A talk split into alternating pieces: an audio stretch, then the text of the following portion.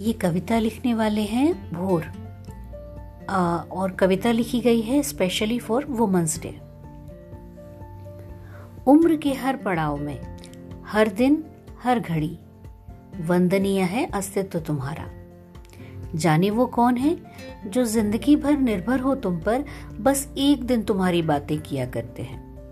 न जीते सुकून से वो और ना ही सुकून से मरते हैं। तुम सुकून बांट सुकून से आगे बढ़ते रहना।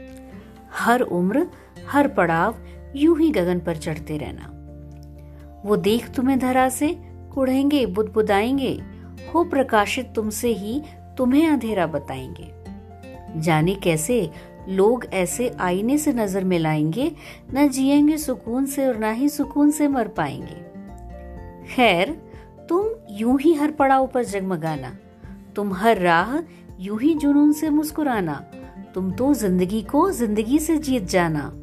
सच, हर दिन, हर पहर, उम्र के हर पड़ाव पर। वंदनीय है अस्तित्व तुम्हारा।